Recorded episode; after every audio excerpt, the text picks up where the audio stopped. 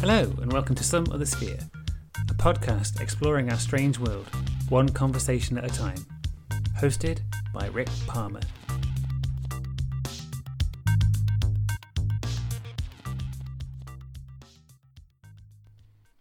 In this episode, I'm joined by parapsychologist and author Dr. Dean Radin. Dean has been a key figure in parapsychological research for nearly 40 years and is currently chief scientist at the Institute of Noetic Sciences and associated distinguished professor at the California Institute of Integral Studies. Over his career, he has worked at AT&T Bell Labs, Princeton University, the University of Edinburgh, and the Stanford Research Institute. He has given over 600 talks and interviews worldwide and is a prolific author, including four popular science books translated into 15 foreign languages, starting with The Conscious Universe in 1997 and most recently, Real Magic in 2018. In the interview, I talked with Dean about his career and some of the research and experiments he conducted as part of that.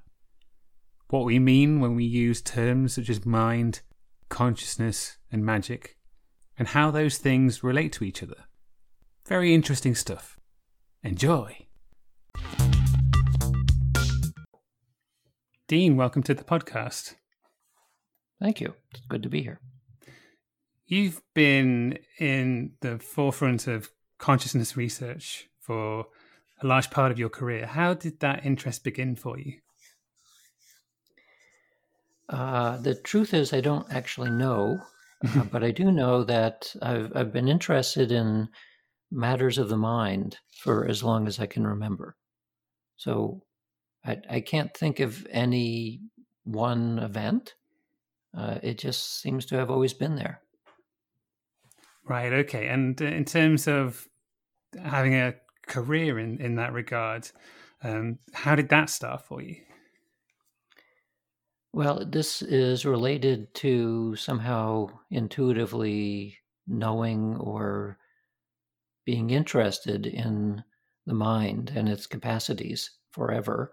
And since I had that passion, even starting as a young child, uh, I figured that if it were possible to have a career where you could study that, well, that that would be good if you can be paid to do what you're interested in.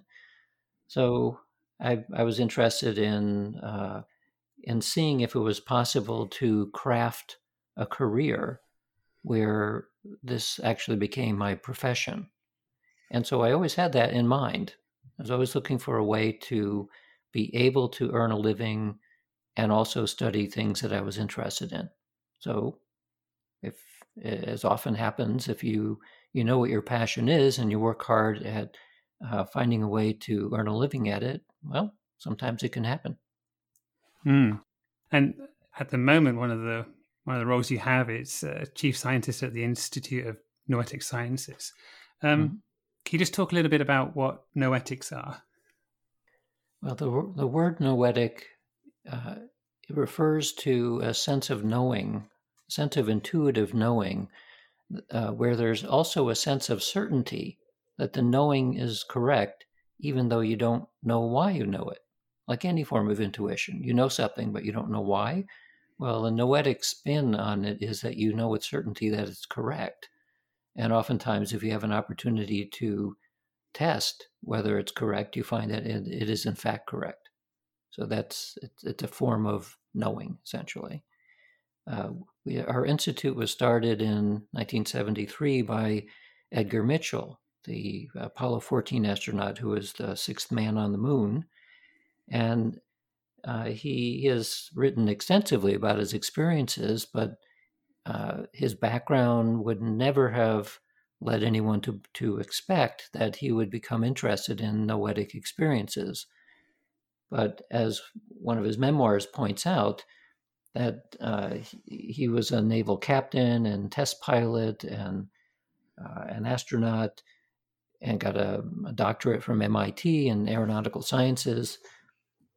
At the same time, like most humans, at some point, wondering what's it all about? How, how am I conscious? What does that mean something? Uh, the scientific worldview doesn't give us an answer to that. The only place that we can usually look then is religion. But for somebody who who grows up in, in uh, increasingly in a secular world, especially a scientist, uh, you could take religious ideas on faith, but that's not really very satisfying. So as a scientist, you want to know how what what can I know? What can I test and find out actually that without having to rely on faith? Well, science doesn't provide an answer. So when Edgar had a, a mystical experience on the way back from the from the moon to the earth, he was determined to see if it were possible to uh, have an institute that was devoted to understanding things like mystical experience and psychic experience, but from a scientific perspective. So that's what we do. So uh, the science team at our institute are all trained in traditional methods. Uh, we're multidisciplinary. We all have the same kind of interests that Edgar originally had. And so we're using the same tools and techniques and theories to try to understand uh, what what is the rest of consciousness trying to tell us about the nature of reality. And we we love it. This is exactly the kinds of things that we wanted to find out. And we find also that a large majority of other scientists to say nothing of lay people are also interested in the very same questions so that's why that's why i have fun at work so when you started out, what was the what was the sort of scientific climate like in in regards to you being able to do this work and conduct the research and the experiments that you wanted to? Well, the notion of science studying consciousness, uh, even if you go back only 30 years, uh, hardly anybody in science was was looking at consciousness as a topic of interest. Uh, you would find philosophers who are interested in the mind body problem, and that those discussions have been going on for three thousand years. but within science, it was primarily a subset of people involved in anesthesia who are trying to figure out better ways of making people become unconscious, uh, and also uh, a small subset of people in the neurosciences who are interested in studying if there were uh, correlates of consciousness. But going beyond that, it, it was uh, it was unacceptable. It, it wasn't that there was a taboo or anything. It's just that people didn't think that this was a topic that was worth studying. So I think what what happened is maybe in the 1970s or so, after the psychedelic revolution had had made a number of people wake up uh, that scientists began to become more interested uh, both in the neurosciences and in physics. The idea of studying the underlying aspects of what is reality really and how does consciousness fit into it, that slowly became acceptable to study. And, and that trend has continued for about the last 30 years or so. And now it's virtually mainstream. And you can see this by the number of conferences that have something to do with the nature of consciousness, and by the number of journals that are now devoted to this topic, and the number of articles that are published in mainstream journals. What is not yet mainstream is looking at the outer limits of consciousness.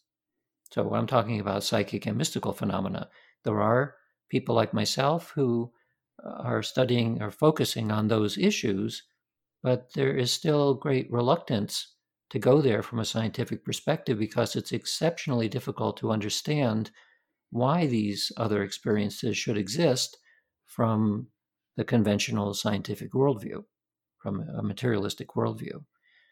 And so, what's very interesting is in the last five years, perhaps maybe 10 years, a growing number of scientists are beginning to also question whether scientific materialism is sufficient to understand consciousness.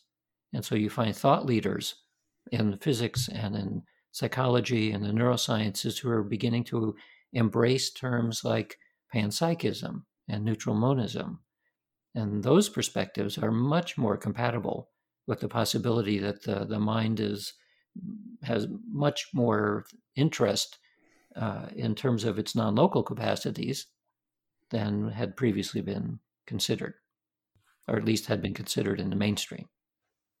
Right. Okay. And so What was some of the early work that you undertook in, in regards to research and experiments? What what were you most interested in?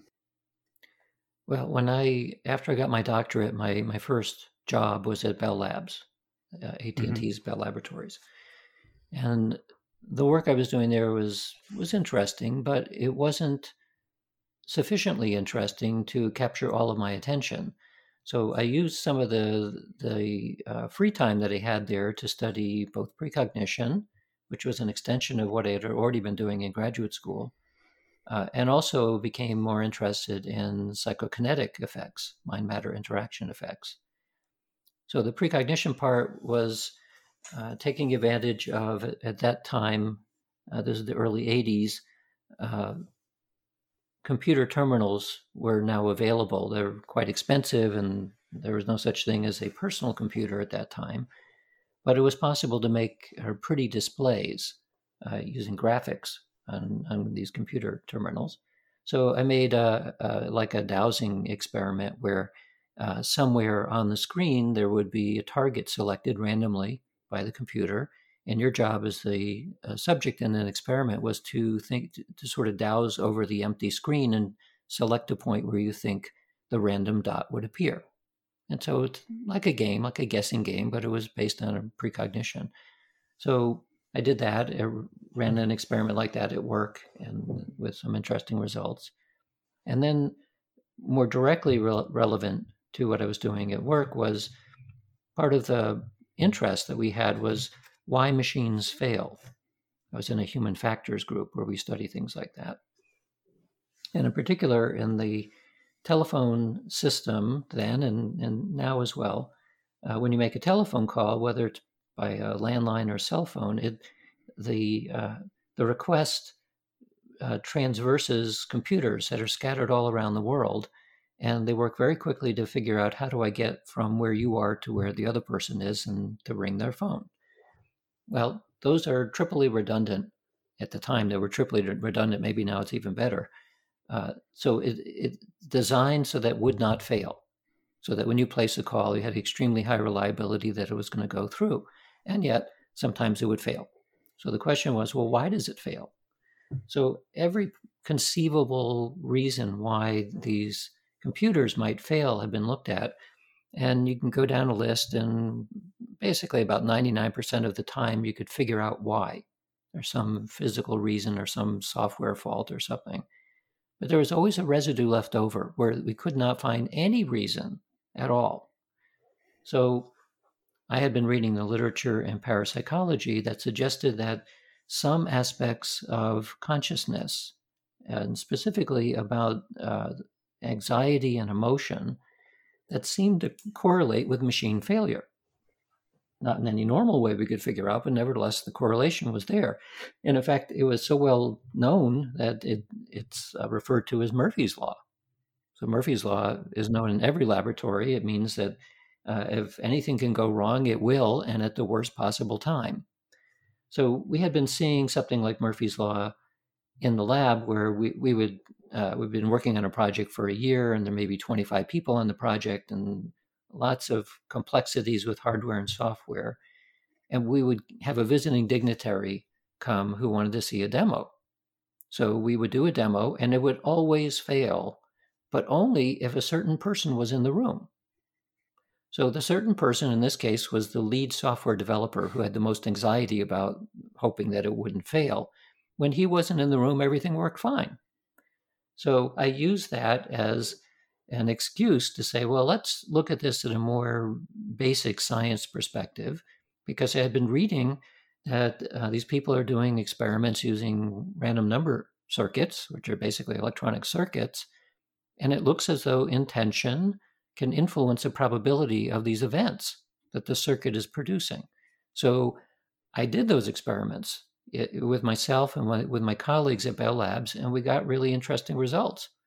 So I thought, okay, that's that's interesting because it's both relevant to what we're studying, but more importantly, really that intention, something about consciousness is interacting with the physical system, both in the ways that I have read and as the lore says I mean, there's traditions and lore going all the way back to shamanism, which says, yeah, that this is a real thing. And yet, science knows almost nothing about it. And so, whenever you run across an anomaly like that, uh, it's either a mistake, like we'll finally figure it out and then dismiss it as a mistake, or it's a revolution in the making. It's showing us something that we, we completely overlooked before, and if we understand it better, would turn into a whole new realm of science. So it was those kinds of experiences early on. This is now 30 years, about or over 30 years ago, where I started doing these experiments in earnest, that I realized it's very likely that these phenomena are real. And as a result, they open a crack into some other realm of reality that we know very little about. Which is not to say that others haven't noticed this. Uh, there's certainly been scientists noticing this, but more importantly, in the esoteric traditions, people have known about these things as far back as history goes. They're just not in fashion right now in the scientific world, and so they they tend to be ignored. Right. Yeah. Of course. So in this in this kind of uh, research and with an experiment like that, do you have to make a distinction between consciousness and the mind? Because I suppose the mind, the, when we th- when a person thinks of the mind, it might sort of be seen as more localized to a person, whereas consciousness is a more all-encompassing thing. Yeah, you're asking about uh, how do you define consciousness and mind and intention? So. Yeah, the, the, this is this is not an easy definition. Um, so one way I think of it is that consciousness is almost synonymous with awareness or subjective experience. It's the thing that you call me when you're talking about yourself. So it encompasses not just awareness, but it may also encompass a sense of self-awareness, a sense of self. Whereas, and and it's we don't know what it is. We don't know exactly where it comes from, but and it's something that's there. Every, every sentient being has a sense of internal place, right? Internal sense of self, uh, which is very different than, as best as we can tell, it's very different than the external world. So it's as though uh, kind of a dualistic way of thinking about things. There's the outside world out there, and we have an inside world. We are very good at describing the outside world using science. Uh, we're not so good at describing the inside world in terms of what its fundamentals are. So, mind, I can think of as uh, you, can think of consciousness, mind, intention, all of these words with a small letter or a capital letter. So, mind with a capital M you might think of as some sort of a universal mind, a, a thinking, intelligent thing, which may not be localized.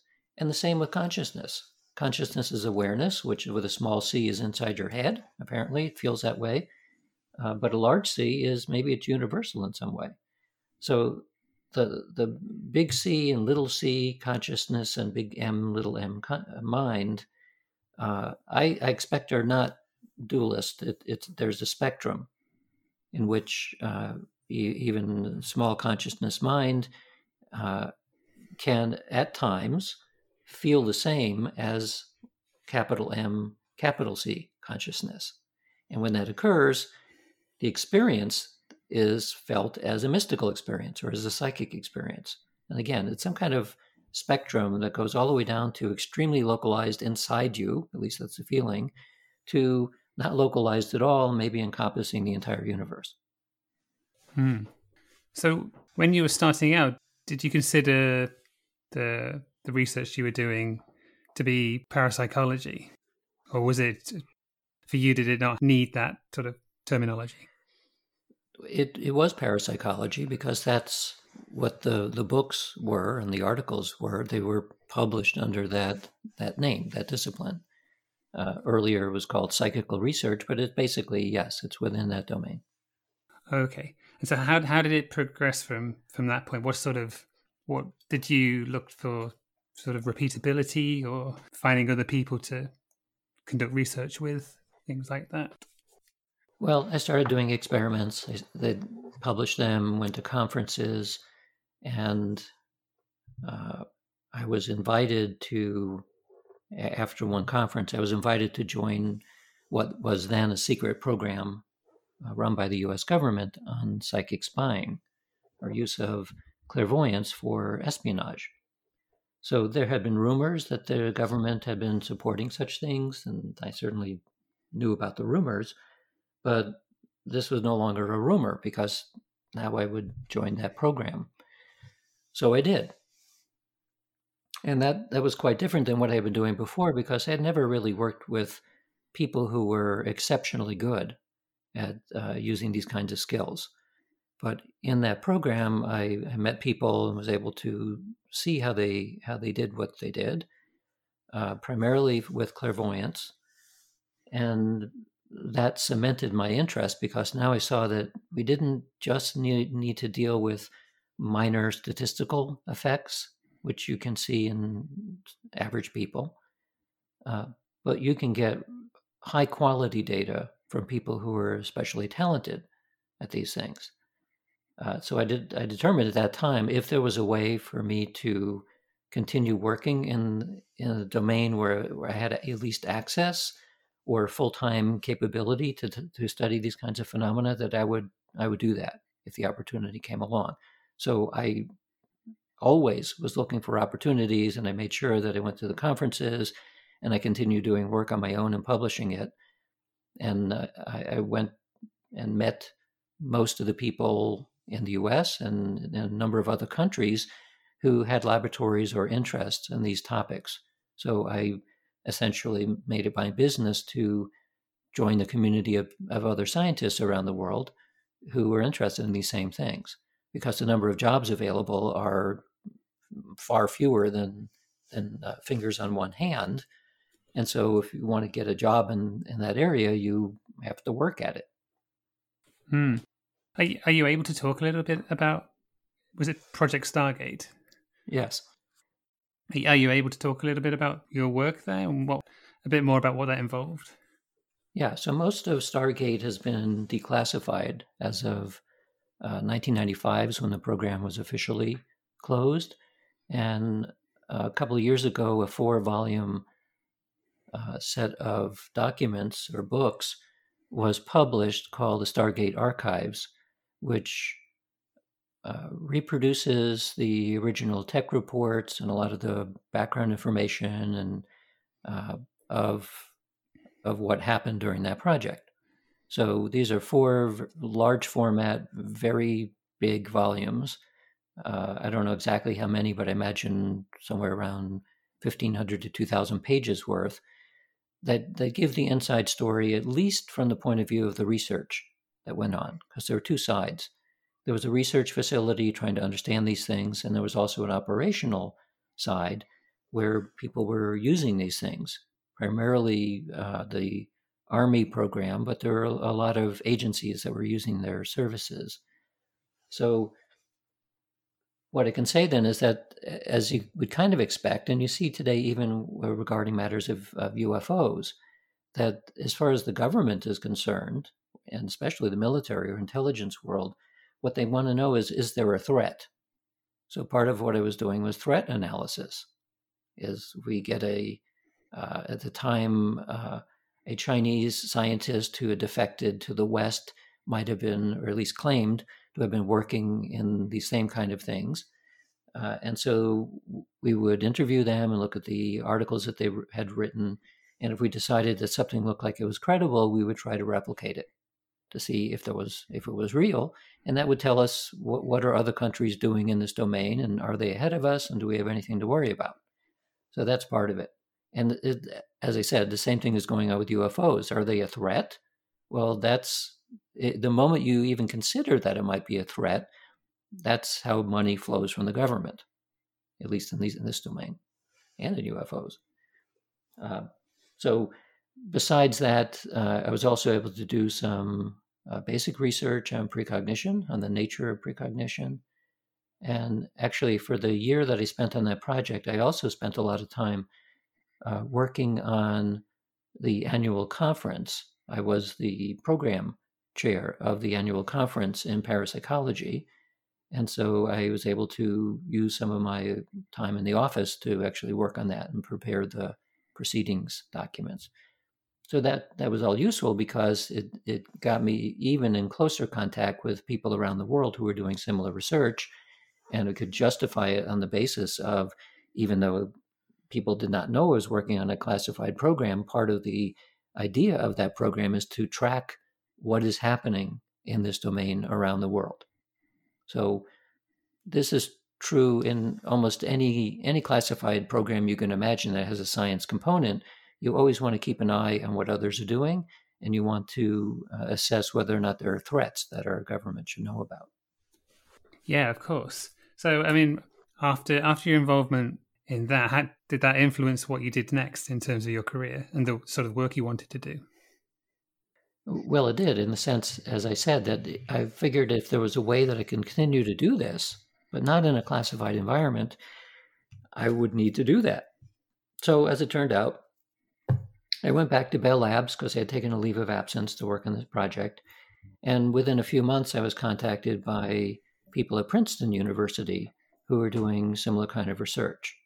And they made an offer which I couldn't refuse uh, actually most of these are offers I couldn't refuse. That's that's the way my whole career has gone. You know, do you want to do? Do you want to go work for a secret government project? Do you want to work at Princeton University? You know, do you want to work at the University of Edinburgh? Yes. So by following uh, the the offers that came my way, I was able to, uh, in total, spend around ten years of my working life so far doing working in industry and uh, doing conventional work, but spending some of my time as well working on these kinds of things. And all of the rest of it, roughly 30 years now, full time, doing research on parapsychology. Sometimes in the university setting, sometimes in an industrial setting, and for the last 20 years at a nonprofit, the, the Institute of Noetic Sciences. Mm, so I imagine that for the most part, this this kind of thing it's often depicted as being very much a, a fringe science. But it sounds like through your you know, through your talent and meeting the right people, we're able to to build yourself a career. So, do you think that it is still a fringe science, or is it just one that's smaller, if you see what I mean, rather than rather than being unpopular or not looked at? It's just that it's not really mainstream, I guess. Right. So the answer to that question depends on who you talk to. Uh, is it mainstream in the sense of having a department of parapsychology in every university in the world? No. Uh, there's roughly 15,000 institutions of higher learning around the world, and roughly 50 that have a faculty member who is known for having an interest in this topic.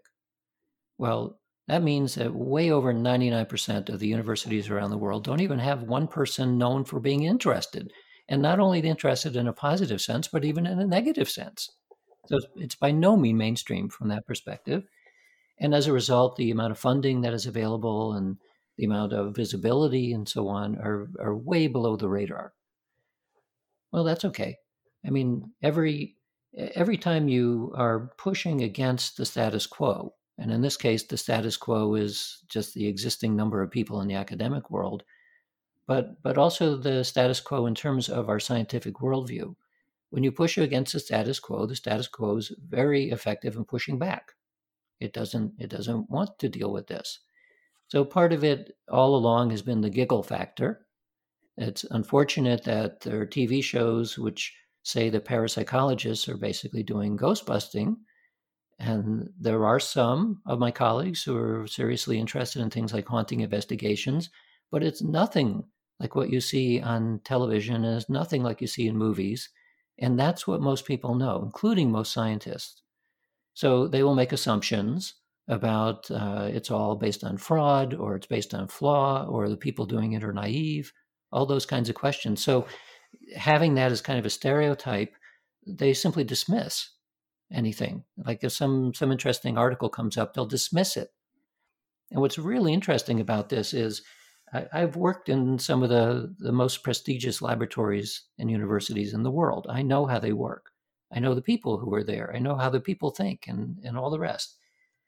The kind of, of research that, that I've done uh, in academic settings and for the government and in industry, it's the same people, the same level of expertise, the same scientific methods. It's all the same. And yet, when we seriously look at these kinds of phenomena, we find really interesting clues about some aspect of consciousness that the rest of the the rest of the scientific world, at least, is not paying much attention to. Uh, so, what's also interesting is we did a survey about a year ago uh, to see what what do people actually experience who are scientists and engineers, because we you'd figure that scientists and engineers are, are, are brought up in and trained in and use the scientific worldview of materialism. So do I. That's what I was trained in. That's that's what I use. And it's very effective and very few people see any reason to not want to use it. So they do. But we are also interested in experience. So we asked in our survey among people who are either scientists or engineers, they gave them a list of 25 different kinds of experiences that would be psychic experiences, except we didn't use those terms. So instead of you saying, Did you ever have an experience of telepathy? we would say, Did you have an, ever have an experience where you felt that something in your mind uh, was picked up by somebody else's mind, or vice versa? So we used neutral terms to describe the experience. And what we found was that 94% of the people responding, either scientists or engineers, 94% said, yeah, they had at least one of the 25 experiences personally and on average, eight of the 25. So this confirmed what, what we had been feeling all along that scientists are people too, and we're talking about some natural capacity of human experience, which has been given labels of names that are called psychic, but the experiences themselves are actually quite common and experienced by a lot of people. So, what's going on here then is that there's a taboo that scientists are told not to talk about this stuff, or you learn very quickly you don't talk about it because some people are freaked out, some people have religious objections, and others say, well, we don't have any way of understanding this, so we're simply going to not talk about it. And that that's still pretty much the state of the art, with one possible exception, which could blow the field open uh, completely. And that is that it's the domain of quantum biology, and it's addressing the notion of whether there are aspects of the brain that are operating in a quantum fashion. So, 10 years ago, people would say, yeah, maybe, maybe there's something. I mean, there's certainly a lot of things going on in the brain at the quantum scale, but the uh, in order to sustain something like quantum coherence or quantum entanglement, it would only last for a fraction of a picosecond. It's, it would be so it would appear and disappear so quickly it couldn't possibly account for anything psychic. But as time is marching on and quantum biology is being studied by more people, we're finding that there are all kinds of living uh, systems that not only have quantum processes but rely on them in order to work properly. And what's even more interesting is within the last couple of years, proposals that uh, there might be ways of sustaining quantum effects in the brain that would last between uh, hours to weeks. And this is a totally new development. Uh, it has to do with nuclear spin in, in the brain, actually everywhere in the body, but it would also operate in the, in the brain. Uh, the nuclear spin would be shielded from the environment, which is necessary in order to maintain its, its quantum state. Uh, if that is true, and I know there are people who are interested in studying that specifically, if it is true, then there are aspects of the of the brain and the mind, the mind with a little m, uh, that is experiencing the same kind of wave-like potential nature of reality that we see in a physics lab involving things like quantum entangled photons. That makes the a plausibility case for psychic phenomena, which is much, much more easily acceptable to scientists today than if we postulate even spookier ideas. Because now we can say something like, well, we don't know exactly how this would work, but if, uh, if, if two brains were entangled in some fashion and the entanglement continued for quite a while, then it shouldn't be surprising at all that sometimes they share information. This is particularly true now, given this whole domain within neuroscience is called hyperscanning. So the hyperscanning thing, which you find in lots of articles now, has to do with having two or more people engaged in the same task. And when you look at the physiology, actually all not only psychophysiology, but but the brain, the brain goes into coherence across people when they're engaged in the same task. So you can say, okay, imagine the brain is quantum in some fashion, imagine hyperscanning. That would predict that something like telepathy should exist. And oh, by the way, there's a ton of evidence that it does exist. So, what I'm with the story I'm spinning here then is that we have a lot of evidence that it exists. We have been uh, deficit in terms of theories, but elements of theories are beginning to become discussed within the mainstream. And by carefully crafting together how you put the evidence and, and those ideas together, you can spin a narrative that sounds like a plausible explanation as to why these phenomena should exist. So that's like a long that's a long-winded answer for your question, but that I, I see this beginning to form, and it would very dramatically change uh, the taboo nature of these phenomena into one where people, I, I expect, will say, "Well, well, of course we already we knew that they existed. You know, it happens to me all the time. I just didn't know how to explain it. So, well, now you have an explanation." Yeah, definitely. That was a, a really interesting answer. Thank you. Um, earlier on, you were talking about intentionality, and I'm just wondering, is relative to your research and what we've been talking about, is is intention kind of a on-off switch for a person to to do these things, or or is this stuff sort of permanently on in the background, and and and the relationship that an individual has with it different in that way? Uh, nothing about human performance or physiology is an on off switch. Uh, so, there are many, many different spectra and dimensions of intention. Uh, as best as we can tell, the intention required in order to perform well in experiments that look at mind matter interaction is not one where it's at the forefront where you want it. So, the more that you want it, want it carries along a degree of anxiety and anxiety seems to squash this effect immediately. So the term that is developed, you see this uh, in many different traditions, but uh, effortless striving is one way of, of describing it. So you must strive to have the intention that you wish, but it has to be done with no effort at all, which sounds like a paradox. But nevertheless, that seems to be the state. It's wanting desperately without any any anxiety that's where you start to see these things happening. And even in, uh, in the Buddhist tradition, there's the idea of abiding. There's like a calm abiding, which is basically the same as effortless striving. You you want something with every fiber of your being without any anxiety at all. And it, and it's possible to achieve that state, but it's not easy. Hmm.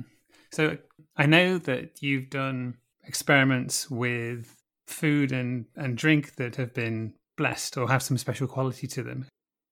Can you just talk a little bit about that? Because those are, are really interesting. Well, so the idea of uh, intention changing the structure of a physical system, uh, we think of what kind of targets to use. And so you have to have a target where you can measure changes in either the structure or the behavior of the target. Otherwise, you'd never know if anything happened. So you wouldn't want to use your intention to manipulate a rock or a steel beam unless you had a way of measuring how it was changing. So the targets that have been used traditionally are simple things like the toss of dice, because it's a random event, and you figure that uh, in order to get a die to land on the with face up that you want, the amount of energy or force that's necessary would be extremely small. You just have to guide it in just the right way. So those studies evolved into studies using uh, electronic circuits that did the same thing as a dice throw, except it was based on quantum events, which are thought to be fundamentally random. Things like uh, like radioactive decay times. So presumably they, they are unpredictable And so you can turn that into a device that produces random bits, zeros and ones randomly. So those have been used extensively in these kinds of experiments. And then others have used things like cell cultures that were growing, um, or uh, or ba- bacterial colonies. Uh, so bacteria slightly larger than cells, um, and small animals behavior, small animal health, uh, human health, human behavior, and then more physical things like just water, structure of water itself, and then it then expanded on into a bunch of other things. So the idea of studying whether and and I've done many of those studies, and my colleagues have done many more of those studies of many many different kinds of physical systems, and most of them you see some kind of of outcome that is correlated with intention. So I got interested in water because I've done a few studies involving healing, and the human body, human adult body, is roughly seventy percent water. So if intention was able to change something about the structure of water, maybe that would be a way of understanding why uh, intention also seems to have an impact on health. So, uh, th- so that was the water part. So we we do see some molecular changes in water, and I thought, well, it would be interesting then to see if we had some of that water that had been intentionally changed and use it to do something. So one of the tests was uh, to see whether you use intentionally blessed or imprinted water to create tea from that water, and then uh, have the, uh, the same tea that was not blessed and given in a double blind fashion to a bunch of people and simply have them report their mood to see if it made any difference. Well, it does make a difference. A colleague had done the same thing with wine, some of which had been intentionally imprinted and others had not, and people can tell the difference on that. And then I used water to uh, to see if it would make a difference in plant growth, and it does, as compared to the control.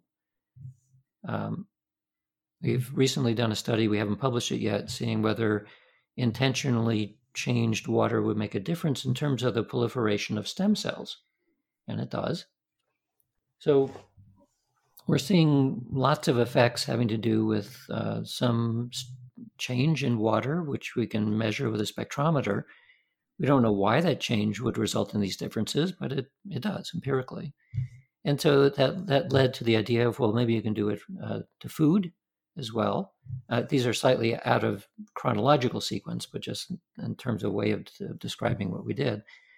So we used chocolate as a, a measure, and part of the justification for that is the Catholic ceremony of the Eucharist, in which you take a wafer and is magically transformed by the ceremony into the body of Christ. And people believe that. And the question is well, has anybody ever actually looked at the structure of the wafer to see if it's different, as best as we can tell? Well, they don't because it's part of a religious ceremony. So I didn't want to use a wafer. I wanted to use something that would be easier to attract people to do an experiment. So I used little pastilles of chocolate, about the size of a half a dollar or smaller, and dark chocolate, a gourmet brand. So half of the chocolate was intentionally blessed and half of it wasn't. We had people eat the chocolate, record their mood, and there was a significant difference in the predicted direction. So at this point, the, the effects that, that we've seen, the effects that our colleagues have seen, are pretty small. You need statistics in order to be able to see that there's a real difference. Uh, but the fact that there's any difference is already kind of mind boggling because it means that what we normally think of as something which is quite separate from us and not not reactive to us at all in fact appears that it is reactive. So from a classical physics perspective you would never predict that simply observing water with intention or without or observing a piece of chocolate or any other target system that shouldn't have any different any have any effect on it. We know in quantum mechanics that it does. So, what we might be looking at is some sort of a quantum effect where consciousness is related in some way to quantum mechanics, as a number of the founders of quantum mechanics had proposed. And there's still physicists to the present day who believe this. It's not the majority opinion, but it's also not that small a minority opinion, roughly 20%. So, what we, we do empirically in the lab is test things that people have talked about.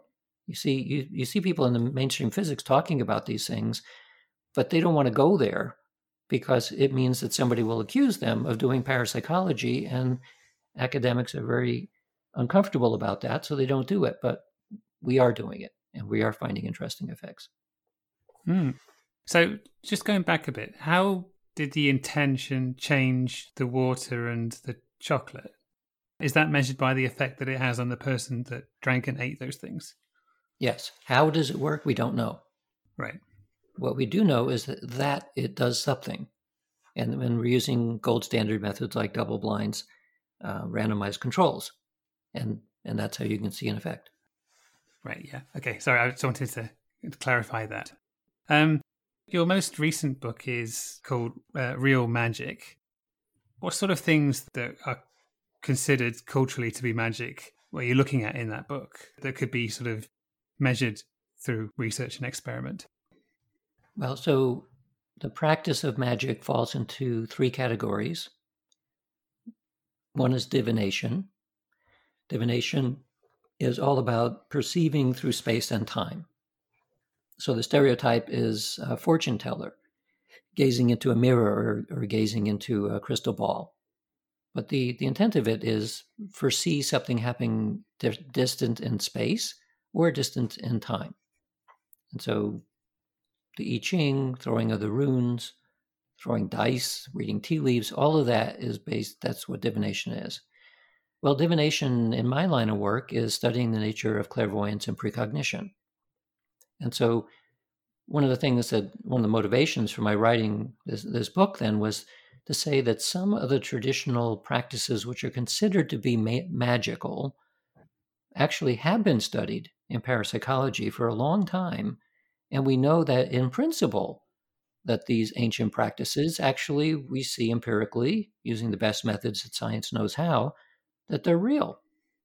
And so you can imagine then somebody who had a, a specific talent in clairvoyance or a specific talent in precognition, they might be quite good at doing divination. So, a second category is force of will, sometimes called destiny engineering, which is all about mind matter interaction. Causing the world to, to obey your, your intentions or your will. Well, parapsychology has been studying that in terms of psychokinetic effects or mind matter interaction. There's a ton of data on that too, and pretty strong evidence that that works too. And then the third category in, in magical practice is called theurgy, which is about evoking spirits and doing things with spirits. And so here, parapsychology, it uh, within a, a subdomain of research is about survival of consciousness after bodily death. And if something survives, it's probably what we call spirits or some non non human entity of some type. It's been very difficult uh, for science to figure out how to study that, with only basically one exception. And the exception is studying whether mediums who claim to be able to uh, to communicate with the deceased are they able to get accurate information from what they perceive as a deceased person under conditions that are, are the equivalent of double blind or triple blind where they're they are not interacting with the person wanting to get information at all. So in the business, we when a medium does their work, they did it, they do it with a sitter. The sitter is the person who wants to get in contact with a departed loved one, typically. So the medium will do that. Well, if the person is sitting directly in front of the medium, it opens the possibility of cold reading. Cold reading is um, not only medium, but all of us are very sensitive to the body language of other people. So if you're talking about someone and they raise an eyebrow, you know you've touched something interesting. And so a, a medium who is fraudulent could use this these bits of body language and also by asking questions to narrow in on a likely story that will resonate with the sitter. So in an experimental context, you don't have a sitter there. You have what's called a proxy sitter. So you have somebody in front of them who doesn't know the deceased person, at all, doesn't know the sitter at all. And so there's simply a body in front of the medium so the medium can work with a body. And oftentimes, really good mediums don't even need that. They could work over the phone, and the person on the other end of the phone could be a sitter or a proxy sitter who, again, doesn't know anything about what, what about the departed person.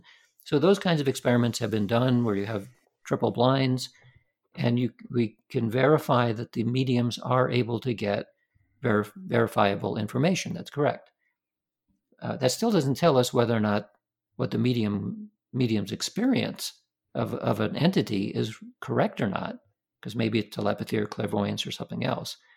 But at least it points in the direction that some of the magical practices involving theurgy, which are largely ceremonial magic, uh, there may be some uh, evidence for that as well, but it's nowhere near as good as the first two categories. So I wrote this book because I, I knew about the, the, the relationship then between magical practice and what we've done in the laboratory, but I was not finding books written out there who were going into this in actual in detail in any detail. So that's what the book is about, showing what magic is, uh, what the science says about it, and then also how it differs in terms of a worldview.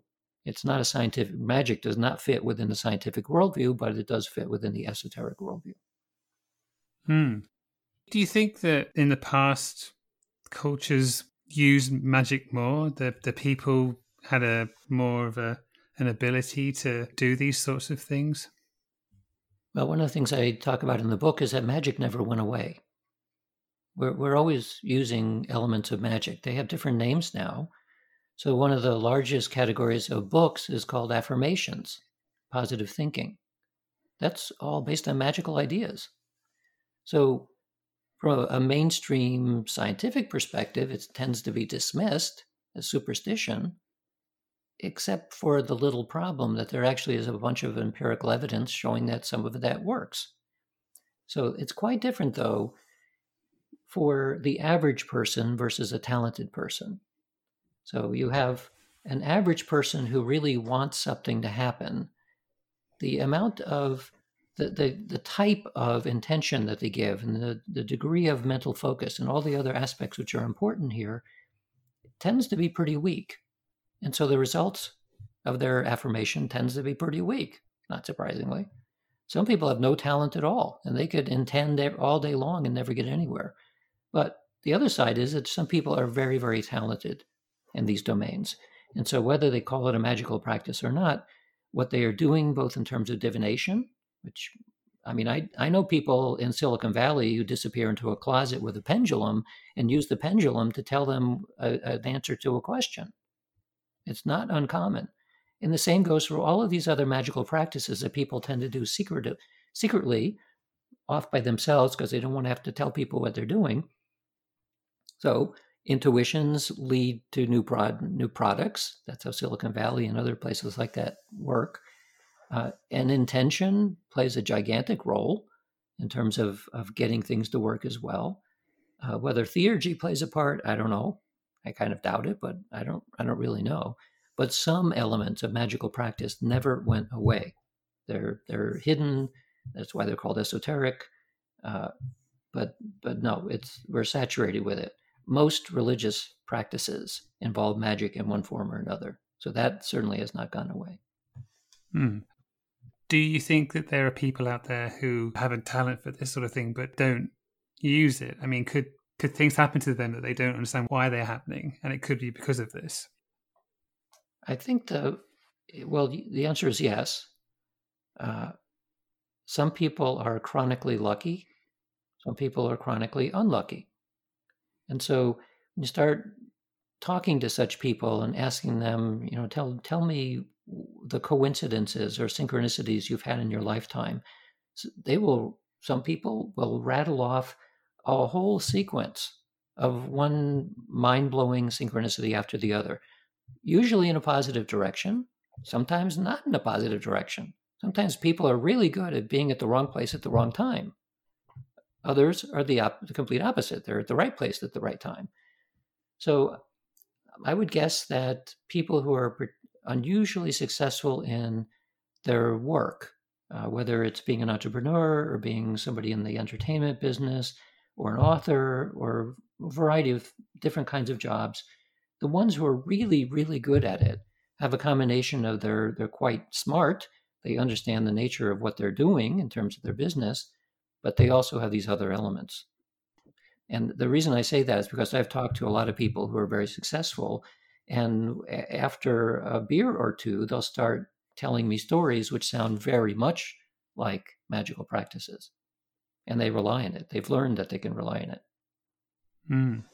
Um, at the beginning of Real Magic, you describe a, a, hypothetical future where magic is more prevalent, and you talk about a, a scientist proving that the the plasticity of reality, and I love that. I love that term, and I was just wondering if if in the past a culture, a civilization understood this, could that explain things about some of the mysteries of of the past, like the the way certain buildings have been built, this the size and scale of buildings. I mean, if in the past magic exists, does that mean that that there are there's a potential there for why why some of the past civilizations are are so grand, beyond the fact that that genius is always there.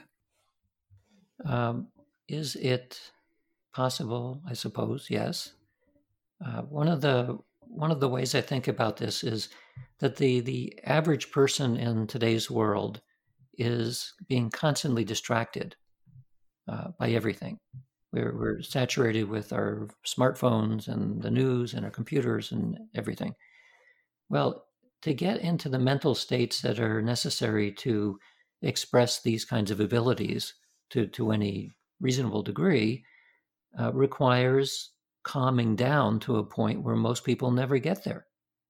So, people who go to a 10 day meditation retreat or do other kinds of practices where they are really able to get all of the distractions away. First of all, not many people have the luxury to be able to do that, but if they do, many will report that things like synchronicities start popping up immediately. They'll think of something and suddenly there, there it is. We even did a survey among uh, beginning and advanced meditators, asking them that as a result of their meditative practice, have they noticed things like synchronicities and other, and actually more explicitly, psychic things happening, like telepathy? And the answer is very clearly yes. They do notice that these things are more prevalent. And what this says is that the phenomena are always there in the background. Uh, I, th- I think that some aspects of reality are is much more flexible than science is willing to admit at the moment, and that we're able to manipulate the uh, the the path that we're floating down. I have this image of uh, we're floating on a, a little boat on a big river that has a strong current, and if you're not paying attention to anything, your boat's going to be pulled by that current. If you decide to steer a little bit, you can actually manipulate where you are in the river to a small degree. You you can't push too hard against the current because it's going to pull you, but you can steer whether you go over a waterfall, which might be on one side of the of the stream. You can steer yourself gently to go over and not go over the waterfall. Go to the left side of the stream. So, I think what what the magical practices do, eh, or whether you even think of it in those terms, is a matter of being aware of of this flexibility of uh, of where you're being pulled by the stream of history that we're on. So we are definitely in currents, uh, where you were born, who your parents were. All of those things are very, very heavy, heavily determinants of the stream that you're on and where you're likely to end up, uh, and and genetics and a bunch of other things. But can you steer given the the state of uh, the world that you're you've been given? I think the answer is very clear, and that's and the answer is yes, and that's why all of the literature on affirmations and positive thinking come into play because it does work. It does allow you to steer a little bit, and this is what we see in the laboratory. We can steer how outcomes occur where, by chance, they don't happen, or if there's no steering, it doesn't nothing happens. That's very interesting. So that this is like the grand metaphor way of thinking about what's going on the the more interesting question at this point, I think, is the one that you asked. Well, how does that work? Well, and that we don't know that one yet, but that's you know part of the reason why I remain just as excited as working in this field now as I did 30 years ago or 40 years ago. We were trying to figure out how how is this even possible. Mm. So, what are you working on at the moment? Uh, is there another book on the way? I have ideas about books, but it, it takes a lot of time to write a book, and I, I'm engaged in so many other things that I don't have the time. One of the experiments we did recently involved mind matter interaction where the matter was entangled photons. And so, what we're, we're trying to do in that experiment and a, a series of previous experiments I've did, uh, all of which are looking at is there actually some relationship between the between consciousness or mind and quantum phenomena? Well, this is the first time I think that anyone has done an experiment where we're working explicitly with a, a non local form of reality, namely entanglement. And we wanted to simply see if you if you have a device, as we did, that can produce entangled photons, can the intention modulate the strength of the entanglement? Because entanglement goes is on a spectrum like everything else. It can be quite strong or quite weak, even so weak to the point that it's no longer quantum; it's classical. So you so that we wanted to see can the mind manipulate that level of reality, and the short answer is yes, it can. So we're continually thinking about other ways of testing what I know a lot of physicists are interested in. Like, you know, if you, you measure a quantum system, it changes. Well, but what's what does measurement mean? Well, some mean some people think that measurement really only means something when you are aware of it. In other words, you need consciousness in order to acknowledge that you know something now. Again, this is a minority opinion, but nevertheless, it's testable. And these are the kinds of tests that we've been running to, to probe deeper and deeper into this relationship between mind and matter. And I, I think that we've seen, and other colleagues have seen, that there is some kind of relationship there. And that's why my view of reality is flexible. It's it's flexible. It's resilient. Uh, it seems to be engaged with us in some very fundamental way. Mm, mm, absolutely. Well, Dean, this has been a fantastic conversation. Thank you so much for being a guest on the podcast. I'm very happy to be here. If people want to find out more about your work and your books, how best do they do that? Well, one way is to go to deanradin.com. uh, that tells about uh, that gives a bio and tells about the books and links to where you can buy it. But you can basically buy any of my books in any bookstore anywhere. Uh, it's in 15 languages now, so in most places in the world you can find a book that you, you can actually read. Uh, the other place to go is the Institute of Noetic Sciences, which is noetic, N O E T I C dot org. And there you can see not only what I'm up to as far as the Institute is concerned, but also what my colleagues are up to, what the whole science team is working on. And then uh, I'm also the chairman of the board for a biotech startup, which is called Cognigenics. And it's a neuroengineering uh, startup where we're addressing mental health issues using genetic engineering of the brain. So we have a number of patents on how to do that, and it's called Cognigenics. So the website is cognigenics.io. Brilliant. Well, I'll make sure to put all that information in the show notes. Thanks, Dean. You're welcome.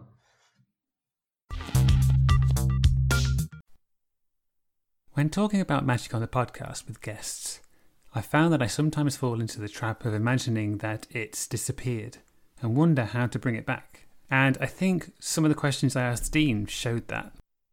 Of course, it's still around and always will be, but there are definite ways to better acknowledge its existence and cultural importance in the Western world. I think that Dean's research into the relationship between magic and consciousness could really help with that. And his books are well worth checking out if you enjoyed this episode. As ever, please also consider rating this episode wherever you listen and sharing it on social media as it really helps the podcast to grow and find new listeners. You can follow Some Other Sphere on Twitter at spherical underscore pod and subscribe on all good podcast platforms. You can now also donate to the podcast via Ko-fi. Details on how to do that are in the show notes. If you'd like to email me here at Sphere HQ, the address is someothersphere at gmail.com. It'd be lovely to hear from you. Until next time, be safe and well, and thank you very much for listening.